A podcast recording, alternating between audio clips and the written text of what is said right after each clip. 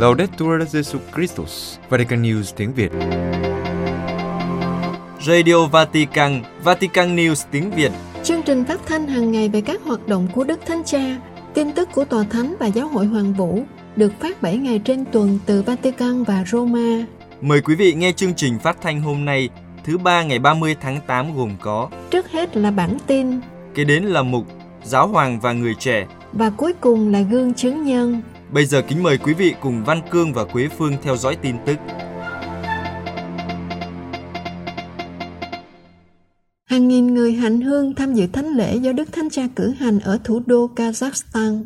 Nur-Sultan, hàng nghìn người hành hương đến từ châu Âu, Uzbekistan, Kyrgyzstan, Nga và Mông Cổ sẽ tham dự thánh lễ do Đức Thánh Cha cử hành cho người Công giáo, các tín hữu của các giáo hội Kitô và đại diện các tôn giáo khác vào ngày 14 tháng 9 năm 2022 tại Nur-Sultan. Theo báo chí phục vụ đại hội lần thứ 7 của các nhà lãnh đạo tôn giáo truyền thống và thế giới, sẽ có khoảng 3.000 khách hành hương của Kazakhstan đến thủ đô Nur-Sultan. Trong đó có khoảng 220 giáo sĩ và tu sĩ thuộc các vùng Karaganda, Akmola, Bắc Kazakhstan và Almaty. Cũng sẽ có hàng nghìn người hành hương từ châu Âu, Uzbekistan, Kyrgyzstan, Nga và Mông Cổ đến tham dự thánh lễ do Đức Thánh Cha cử hành cho người Công giáo, các tín hữu và các giáo hội Kitô và đại diện các tôn giáo khác vào ngày 14 tháng 9 năm 2022 tại Nur-Sultan. Chính quyền thành phố sẽ cung cấp xe đưa đón khách hành hương. Thánh lễ sẽ do Đức Thánh Cha chủ sự tại quảng trường Expo vào lúc 16:45. Để tham dự thánh lễ, mọi người phải có một vé miễn phí trên trang web chính thức của Giáo hội Công giáo Kazakhstan và tuân theo các quy định để tham gia. Ngoài Đức Thánh Cha Francisco, Đại Imam Sheikh Ahmed Al-Tayyab của Al-Azhar cũng đã chính thức xác nhận sẽ có mặt tại đại hội. Đức Thượng phụ Kirin, Thượng phụ Chính thống Nga sẽ không đến, thay vào đó Giáo hội Chính thống Nga sẽ cử một phái đoàn đến tham dự. Dự kiến sẽ có hơn 100 phái đoàn đến từ 50 quốc gia tham dự đại hội lần thứ 7, bao gồm các nhà lãnh đạo tinh thần của Hồi giáo, Kitô giáo, Phật giáo, Do Thái giáo, Ấn Độ giáo, Đạo giáo, Hỏa giáo và Thần đạo. Trong lần tổ chức gần đây nhất, lần thứ 6, có hơn 80 phái đoàn được mời tham dự đại hội. Sự kiện đã diễn ra trong 2 ngày 10 và 11 tháng 10 2018 tại Nur-Sultan. Chủ đề đại hội lần thứ 6 là lãnh đạo tôn giáo vì một thế giới an toàn. Đại hội lần thứ 7 các nhà lãnh đạo tôn giáo truyền thống và thế giới lần này có chủ đề vai trò của các nhà lãnh đạo tôn giáo thế giới và truyền thống đối với sự phát triển tinh thần xã hội của nhân loại sau đại dịch. Trong tinh thần chuẩn bị cuộc viếng thăm của Đức Thánh Cha, giới trẻ Trung Á gồm Uzbekistan, Kazakhstan và Siberia Nga đã tổ chức lễ hội ở Kyrgyzstan. Cuộc gặp gỡ chủ yếu dành cho việc tái khám phá căn tính Kitô và ý thức thuộc về giáo hội. Mục đích cuối cùng của lễ hội là khởi động một chương trình chia sẻ phục vụ xã hội và bác ái tại các giáo xứ và nơi cư trú của các tham dự viên. Đức Thánh Cha sẵn sàng đến Triều Tiên nhân danh tình huynh đệ. Vatican, Đức Thánh Cha nói trong cuộc phỏng vấn với đài truyền hình Hàn Quốc hôm thứ Tư 24 tháng 8 rằng ngay khi nhận được lời mời, Ngài sẽ đến Triều Tiên không do dự, nhân danh tình huynh đệ. Trong cuộc phỏng vấn diễn ra trong 30 phút, Đức Thánh Cha nhấn mạnh rằng nếu không có tình huynh đệ, chiến tranh sẽ xảy ra. Vì thế mỗi người phải cộng tác gieo tình huynh đệ, sự gần gũi, những nụ cười. Ngài nói, thật không may, trong một thế kỷ, chúng ta đang trải qua một cuộc chiến mới, chiến tranh thế giới thứ ba. Nếu người ta ngừng sản xuất vũ khí trong một năm, số tiền này sẽ giải quyết được vấn đề đói nghèo. Nhắc đến những cuộc xung đột bị lãng quên ở Syria và Yemen, Đức Thánh Cha nhấn mạnh, cả hành tinh đang có chiến tranh. Đây là lý do tại sao chúng ta không bao giờ ngừng làm việc vì hòa bình. Đó là một ân ban, một ơn gọi và đồng thời một phúc lành. Câu hỏi liên quan đến linh mục và giới trẻ châu Á, Đức Thánh Cha mời gọi các linh mục Hàn Quốc ngày càng trở nên những người xây dựng hòa bình, ngay cả khi các linh mục thi hành sứ vụ ở những nơi cần sự hỗ trợ về tôn giáo. Từ điểm này, Đức Thánh Cha đề cập đến Đức Hồng Y Lassaro Jung Heung-sik, Tổng trưởng Bộ Giáo sĩ, ca ngợi Ngài là người rất gần gũi với các linh mục.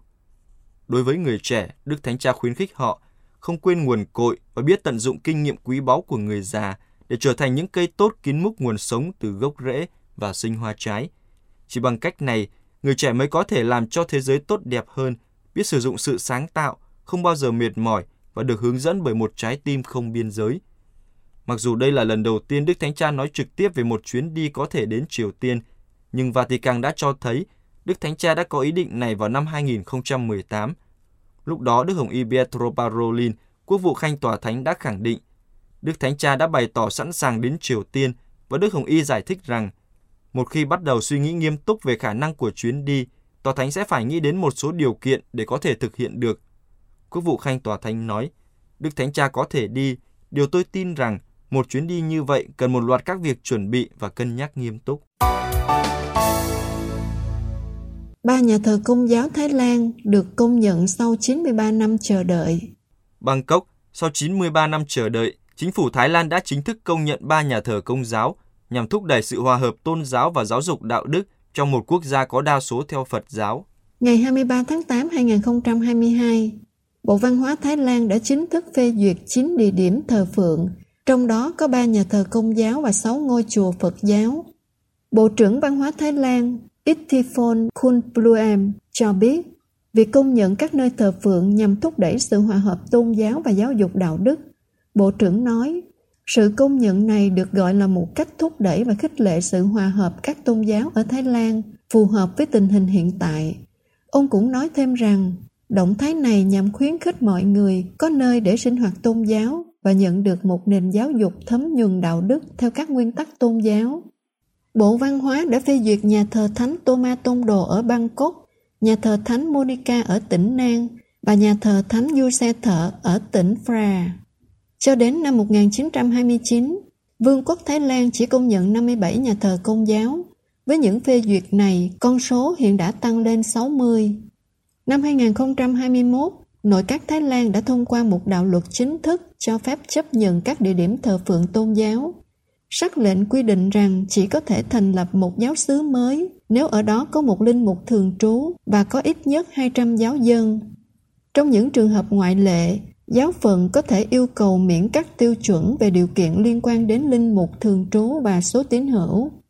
Các quy định của pháp luật nêu rõ rằng danh sách các giáo xứ được thành lập như vậy sẽ được ban tôn giáo công bố hàng năm và có tối đa 2 năm để xin phê duyệt.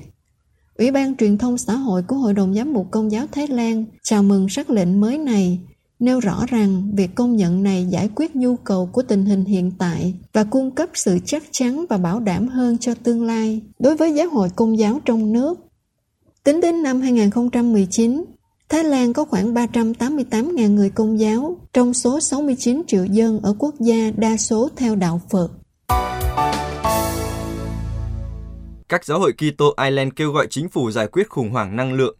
Dublin, các nhà lãnh đạo Kitô ở Ireland bày tỏ lo ngại sâu sắc về tác động xã hội của giá cả gia tăng trên hòn đảo và thúc giục các nhà chức trách ở cả Ireland và Bắc Ireland thuộc Anh cung cấp hỗ trợ thiết thực hơn cho những người bị ảnh hưởng nhiều nhất bởi cuộc khủng hoảng năng lượng. Cuộc khủng hoảng chủ yếu do chiến tranh ở Ukraine đang tàn phá không chỉ ở các quốc gia nghèo và kinh tế yếu kém nhất thế giới, nhưng còn ở các quốc gia giàu có nhất châu Âu, bao gồm cả nước láng giềng Anh, nơi lạm phát giá tiêu dùng đã đạt mức cao nhất kể từ năm 1982, làm cho triển vọng kinh tế của đất nước trở nên u ám trong bối cảnh bất ổn lao động ngày càng gia tăng. Trong một tuyên bố chung được đưa ra trong ngày 26 tháng 8 vừa qua, lãnh đạo của các giáo hội Kitô bày tỏ lo ngại sâu sắc về những gì họ đang chứng kiến. Tuyên bố viết, dự báo tình hình sẽ trở nên tồi tệ hơn vào mùa thu khi có quá nhiều người đang phải vật lộn để mua các nhu yếu phẩm cơ bản như thực phẩm và nhiên liệu, và có nguy cơ mất nhà cửa, sức khỏe hoặc tính mạng. Các lãnh đạo giáo hội cũng lo ngại về phản ứng của chính phủ tại hai khu vực pháp lý, Ireland và Bắc Ireland. Đặc biệt đề cập đến Bắc Ireland, họ lấy làm tiếc vì chiến lược chống nghèo đói mà cơ quan hành pháp Bắc Ireland yêu cầu trong thỏa thuận thứ 6 tuần thánh được ký năm 1998 vẫn chưa được thông qua hoặc đưa ra. Tương tự ở Ireland, một chiến lược chống đói nghèo với nhiều bên liên quan cũng rất cần thiết để giải quyết các vấn đề một cách toàn diện và hiệu quả. Do đó, các nhà lãnh đạo Kitô kêu gọi chính phủ có sự hỗ trợ thiết thực hơn và khẩn cấp thông qua các sáng kiến trực tiếp của chính phủ ở cả hai khu vực pháp lý và qua các tổ chức Bắc Ái địa phương và quan hệ đối tác cộng đồng. Điều này phải đi đôi với việc tái tập trung dài hạn các chính sách của chính phủ để mang lại công bằng xã hội thực sự, cũng như xóa bỏ đói nghèo trên khắp hòn đảo này. Tuyên bố kết luận, ơn gọi chung của chúng ta là làm chứng cho Chúa Kitô và bảo vệ phẩm giá của những người được tạo dựng theo hình ảnh Thiên Chúa. Và vì vậy, chúng tôi buộc phải lên tiếng vào lúc này vì quan tâm và hy vọng, vì sự tốt đẹp và an bình của mọi người trong cộng đồng chúng ta. Đức Tân Hồng Y Marengo, Giáo hội Mông Cổ nhỏ bé nhưng sống động. Vatican, trong số 20 Tân Hồng Y vừa được Đức Thánh Cha Francisco thăng hôm 27 tháng 8 vừa qua, Đức Tân Hồng Y Giorgio Marengo IMC, người Ý, là vị Hồng Y trẻ nhất với 48 tuổi. Ngài là một trong những vị Hồng Y trẻ nhất trong lịch sử giáo hội hiện đại, chỉ sau Đức Giáo hoàng Gioan Phaolô II, người được thăng Hồng Y lúc 47 tuổi. Trong cuộc phỏng vấn dành cho hãng tin Công giáo Kazakhstan, Đức Hồng Y Marengo, phủ doãn tông tòa Ulaanbaatar của Mông Cổ cho biết, giáo hội Mông Cổ như hạt giống nhỏ bé mà Chúa Giêsu mô tả về nước Thiên Chúa. Nhưng giáo hội này có khả năng biến đổi xã hội, đặc biệt ngang qua những chương trình xã hội, giáo dục, hỗ trợ và y tế. Với những dự án này, giáo hội Công giáo ở Mông Cổ rất được tôn trọng. Về thách thức của người Công giáo tại đây, Đức Tân Hồng Y cho biết, để trở thành một người Công giáo tại đây không phải là một điều gì đó được coi là quá bình thường. Bạn phải hết sức kiên vững và can đảm để đưa ra quyết định cuộc đời này.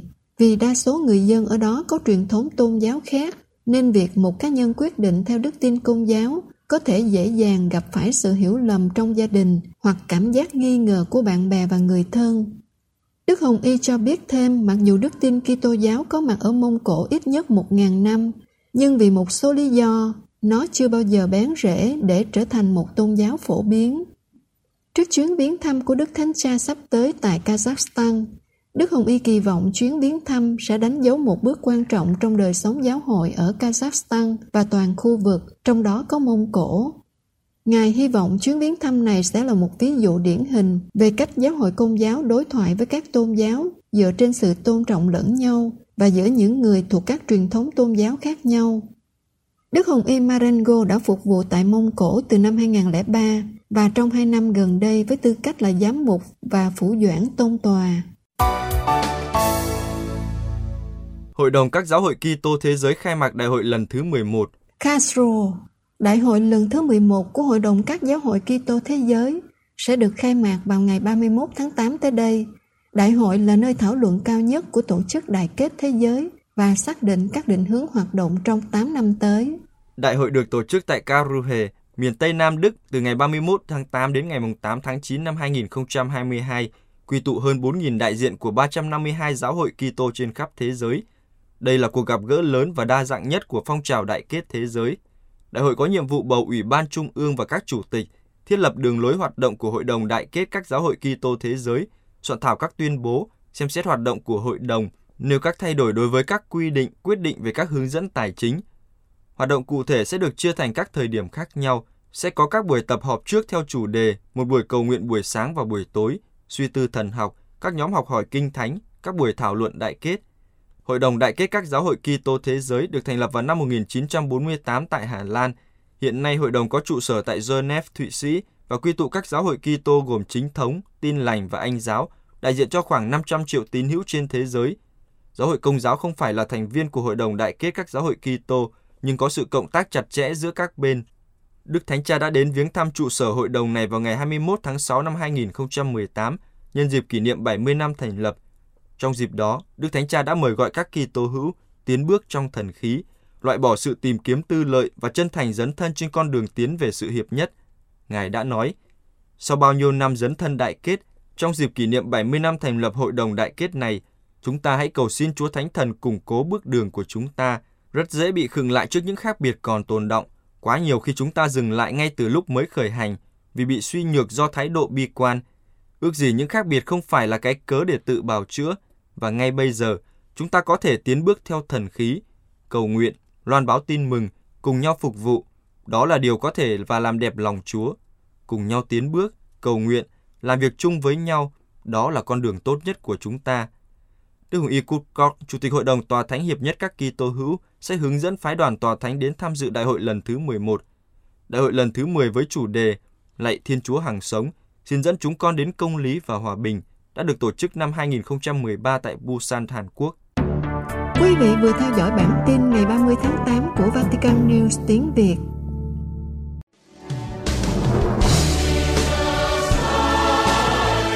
Vatican News tiếng Việt. Chuyên mục Giáo hoàng và người trẻ.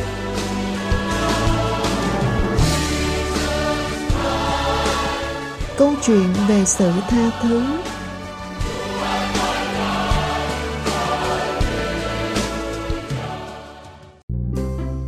Xin chào mừng các bạn quay trở lại với chương trình Giáo hoàng và người trẻ, và như thường lệ với người dẫn là mình, Jen Kabul và Trung Hưng. Các bạn thân mến, chương trình Giáo hoàng và người trẻ là một không gian gặp gỡ giữa những giáo huấn và quan điểm của giáo hội, với những quan điểm, suy tư và chia sẻ của những bạn trẻ hôm nay. Chương trình mong muốn là nhịp cầu kết nối tư tưởng, là không gian kết nối tiếng nói và chung tay vào hành động vì tin mừng các bạn nhé. Vâng, các bạn thân mến, ở tuần rồi thì chúng mình đã cùng với nhau bắt đầu chương 11 của sách Ducat. Như các bạn biết, ở trong chương này đó thì chúng ta đã cùng đọc về những quan điểm rồi những góc nhìn của giáo huấn xã hội của giáo hội về hòa bình, sống trong tự do và tránh bạo lực. Và chúng mình cũng đã mở đầu chương 11 là bằng một cái câu hỏi rất là trực tiếp về chủ đề của chương này luôn. Vì mình mà để lâu là đề tài nó nguội mất, đó chính là hòa bình là gì. Và để tránh đề nguội thì chúng ta đã có ngay câu trả lời luôn, đó là chúng ta biết rằng hòa bình không phải là điều chúng ta không dừng lại ở việc không có chiến tranh hay các bên thù địch với nhau dưới một trạng thái cân bằng. Tuy nhiên đó, giáo huấn của giáo hội muốn đẩy xa hơn nữa, đó là tình trạng bình yên trong trật tự thiện hảo của Thiên Chúa. Và với con nghĩ là chúng mình có thể nói một cách khá dễ hiểu hơn, đó là tình trạng hài hòa, hòa bình mà người ta có được khi mà người ta biết cái cách gìn giữ mối tương quan giữa con người với Thiên Chúa nè. Nghĩa là thay vì mình đặt mình là trung tâm, là điểm quy chiếu nè, nơi chính mình nè, thì mình tìm những cái lợi ích cho bản thân á, thì mình được mời gọi đi tìm những cái giá trị của Thiên Chúa và lợi ích chung cho tất cả mọi người. Con nghĩ là vừa rồi là mình coi như là mình tóm tắt luôn về cái số vừa rồi đó. Và con nhớ là bữa thầy còn bảo con là về xem xét xem là mình có đang gây chiến với ai không. Nhưng mà rất là may mắn là hình như cũng hiền lành ngoan ngoãn, là tầm này là chưa có cuộc chiến nào xảy ra thầy. Ồ, vậy là chúc mừng bạn trẻ ha. Sống được tinh thần của Chúa là không đi gây chiến với người khác đấy. Đó là bước đầu tiên thôi. Thực sự là không gây chiến, nhưng mà thực ra là trong cuộc sống thường ngày thì cũng có những cuộc chiến nó xảy ra, ví dụ như là những cái mâu thuẫn nhỏ nhặt, là khi mà mình khó chịu, mình bực tức trong lòng, là mình có những cái nhìn không thiện cảm với mọi người nè. Đó, mình không biết cách đối thoại và tha thứ cho nhau, mình không cảm thông được. Nên con thấy là hôm nay là đang chủ đề về hòa bình, thì sao chúng mình không hỏi luôn về cái sự tha thứ là như thế nào luôn thầy? Cũng ý hay đó. Mà mình nghĩ đây là một điều rất là quen thuộc trong cuộc sống mà. Có người nói là tôi đã tha thứ cho anh kia hay rồi chị kia, nhưng mà trong bụng là vẫn còn nhớ ha. Cái này là mình gọi là nhớ dai, sao mà quên được. Hay là tụi con hay bảo là trông tha thứ, nhưng mà nó lạ lắm, trông nó thế thôi. Lạ lắm ha, tức là chưa tha thứ đúng không? Thì chưa gọi là chưa hoàn toàn tha thứ đó, như kiểu là mình chiến tranh lạnh, mình không bước đi, mà mình chuyển từ chiến tranh miệng đó, hay là khẩu chiến, hay là quánh lộn, hay là quạo với nhau á, thì mình chiến tranh bằng sự thờ ơ, bằng cà khịa, là móc nhau, kiểu vậy đó.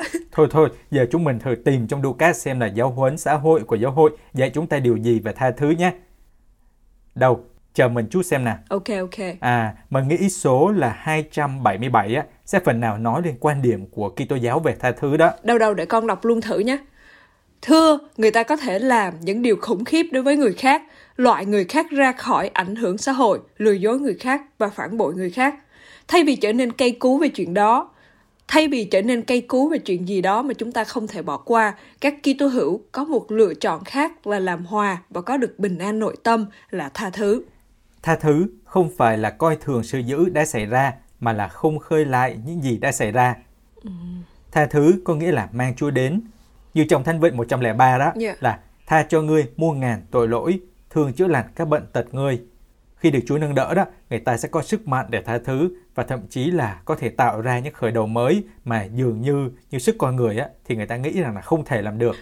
Mà ở đây á, con còn nhớ là đâu đó người ta còn hay nói là tôi tha thứ nhưng mà tôi không có quên đâu đó. Căng nhờ, vậy là vết thương tổn không hề nhẹ đấy. Vậy là ở đây chúng ta phải đặt lên bàn cân xem coi là một bên là tha thứ, còn bên kia là việc quên đi nỗi đau á, thì cái nào nặng hơn đúng không? Ở đây tự nhiên thầy nói về sự tha thứ và quên đi nỗi đau, con thấy là đúng á. thực sự ra là mình không tha thứ được là tại vì mình cũng có những cái tổn thương và mình bị đau đó. Nên và khi mà mình tha thứ, đầu tiên là mình tha thứ cho bản thân mình, có nghĩa là mình làm dịu đi cái nỗi đau của mình bình an hơn như mình có nói ở trên đó. Và tự nhiên nói tới đây thì có một cái câu chuyện mà con nghĩ là chắc là thầy cũng đã nghe thấy ở đâu đó rồi đó. Nó cũng truyền tải thông điệp về sự tha thứ thầy. Đầu bạn trẻ thử kể xem nào. Thầy có biết là cái câu chuyện về một người đàn ông đến xưng tội với vị linh mục á, con nghĩ là thầy nghe rồi đúng không? Chưa kể em sao biết người ta nghe rồi ha. Ok, đây bây giờ để con kể lại nha. Mà không biết là bạn trẻ có cần chút nhạc nhẹ không để dễ kể chuyện không? Ok, thầy cho con xin một chút nhạc nền cho câu chuyện đi. Vậy bạn trẻ chờ chút để mình mở nhạc ha. 500 âm nhạc. Rồi, được rồi đó. Con vào câu chuyện nha. Hôm đó, người đàn ông xưng tội. Mà thôi bỏ đi thầy, con kể bình thường nha, Được rồi, cứ kể bình thường đi. Có nghĩa là hôm đó thì có một cái người đàn ông đi xưng tội của mình đó. Mà cái tội này là ông đã phạm từ 20 năm về trước rồi. Và hiện tại lúc mà ông đi xưng tội ấy, thì ông có một cái căn bệnh nặng và nó đã đến thời kỳ cuối. Nên là ông cũng muốn tìm sự bình an để mình ra đi một cách thanh thản đó. Thì người linh mục rất là cảm thông vì người đàn ông này muốn tìm sự bình an mà. Nên là người linh mục cũng hiểu được là ông có cái mặc cảm tội lỗi trong suốt từng ấy năm trời. Và ông ấy kể rằng ông đã giết người. Và sau khi mà nghe ông kể thì vị linh mục ấy cảm thấy rất là tức giận, rất là đau đớn, vì ngài chính là cái đứa con trai nhỏ mà phải mồ côi khi mà cha ngài mất trong một cái vụ tai nạn, mà người gây ra cái vụ tai nạn đó thì lại bỏ trốn. Và giữa cái khoảnh khắc giằng co giữa hận thù và sự tha thứ á, thì vị linh mục đã bỏ tòa giải tội mà ngài đi cầu nguyện. Và một lúc sau khi mà ngài trở về đó, ngài trở lại tòa thì ngài trở lại và nói với người đàn ông đó là ngài chính là con của người đàn ông mà bị ông ấy tông, nhưng mà cha của ngài đã không chết vì đã có người đưa ông ấy đi bệnh viện. Thế là và vị linh mục đã tha thứ cho ông đó. Khi mà nghe bạn trẻ kể thì là cũng khiến cho mình nhớ này, mình đã nghe câu chuyện này cách đây cũng mấy năm trước rồi đó. Thì câu chuyện nó cũng tiếp tục như thế này. Theo mình nhớ đó là sau khi mà xưng tội xong á, thì người đàn ông kia một ít lâu sau thì ông qua đời. Và mình ấn tượng là hình ảnh vị linh mục á, tiếp tục cầu nguyện trong nhà thờ trong cái câu chuyện đó với những lời tâm sự như thế này nè. Đó là con xin lỗi bố vì con là linh mục mà lại đi nói dối. Nhưng sự tha thứ lại là viên thuốc bình an cho ông ấy. Xin lòng thương xót của Chúa thương xót ông ấy. Và bố đừng giận con nhé.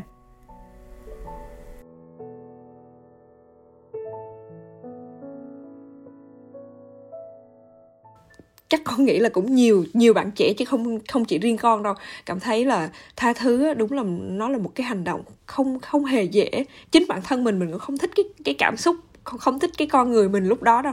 Nhưng mà mình không kiểm soát được, mình không biết cái cách để mình hoàn toàn tha thứ, hoàn toàn thông cảm, vị tha và bình an được với chính mình á. Nên con nghĩ là với mình là người kia tư hữu thì đằng sau bên trong á, con nghĩ là còn có một cái lực đẩy, một cái ơn của Chúa giúp đỡ mình nữa. Như trường hợp của cái vị linh mục này á, ông có thể thay đổi. Với con là một cái khoảng thời gian ngắn, ông có thể thay đổi và ông có thể đưa ra một cái phương án rất là một cái sự tha thứ và lựa chọn một cái lời nói dối để cho cái người đó được bình an như vậy. Con nghĩ đó là một cái ơn ban của Chúa nữa. Thế nên á, mỗi lần bạn trẻ có muốn tha thứ cho ai á, thì thay vì nghĩ đến câu là tôi tha thứ cho anh hay cho chị á, hay là nhưng mà tôi lại không có quên đâu, thì hãy đến với Chúa để xin người sức mạnh tha thứ ha. Khó đó thầy à. Thì khó thì mới phải tập đúng không? Dạ đúng rồi thầy. Các bạn thân mến, chương trình Giáo Hoàng và Người Trẻ muốn là nhịp cầu kết nối tiếng nói của Đức Thánh Cha và quan điểm của giáo hội với các bạn. Và các bạn có thể cộng tác bằng cách gửi những câu hỏi hay những thắc mắc, trăn trở hay ý tưởng cách thức sáng tạo và mới mẻ cho chương trình của chúng mình qua địa chỉ email gmail.com hay nhắn tin cho chúng mình qua trang Facebook Vatican News tiếng Việt hoặc để lại các dòng comment trên YouTube nhé. Hẹn gặp lại các bạn vào thứ Ba tuần tới. Xin chào và hẹn gặp lại.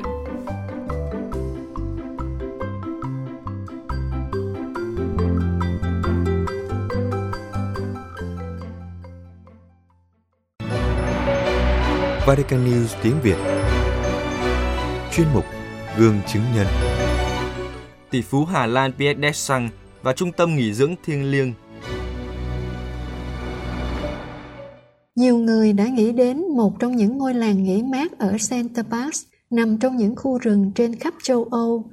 Những nơi nghỉ dưỡng này không chỉ đơn thuần là nơi để lấy lại sức khỏe thể lý, nhưng đặc biệt là một nơi để lấy lại năng lượng cho đời sống tinh thần, đời sống thiêng liêng. Người đã có ý tưởng này là vợ chồng tỷ phú người Hà Lan Piet Derksen.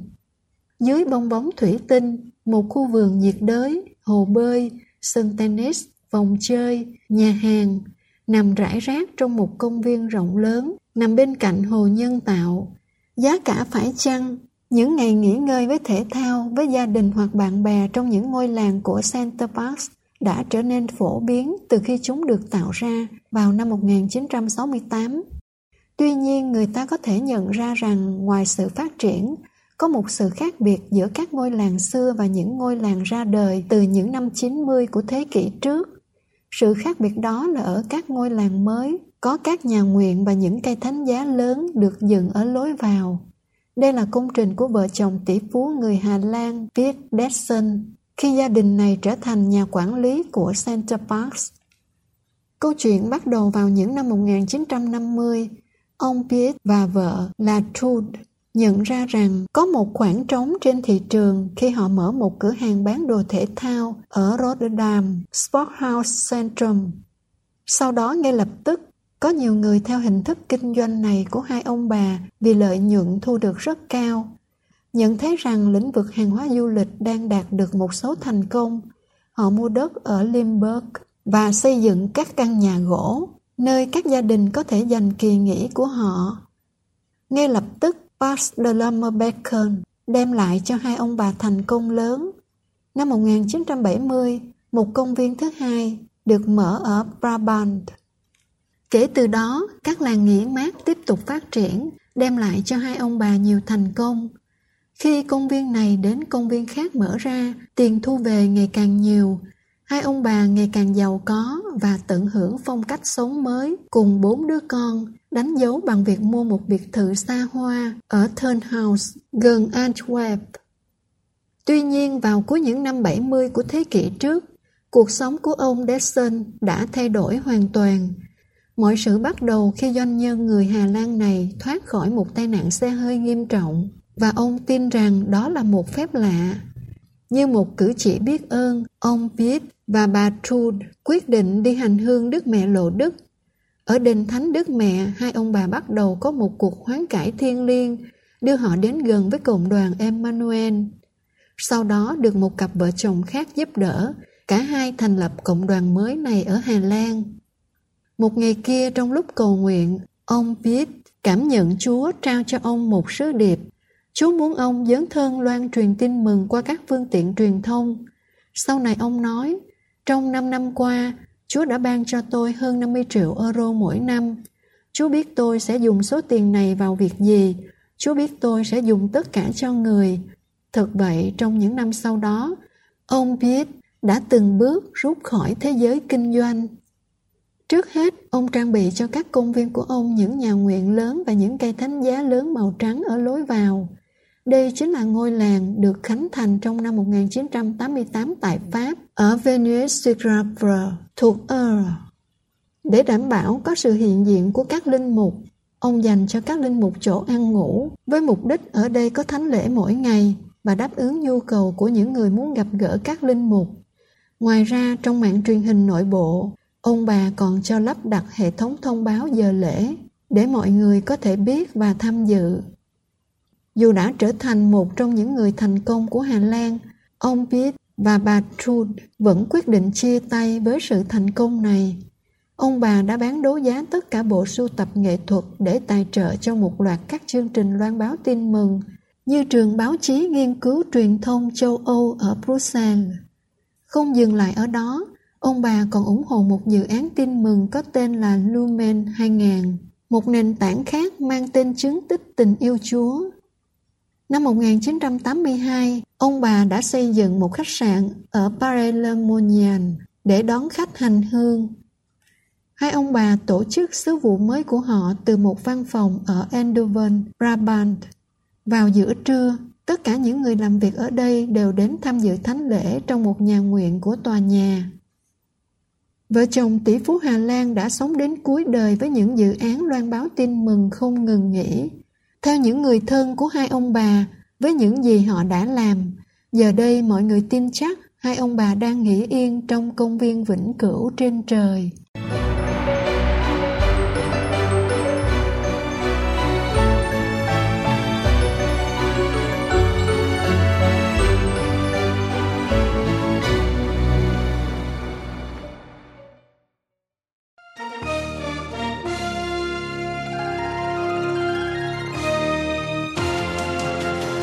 Cảm ơn quý vị đã chú ý lắng nghe chương trình Radio Vatican của Vatican News tiếng Việt.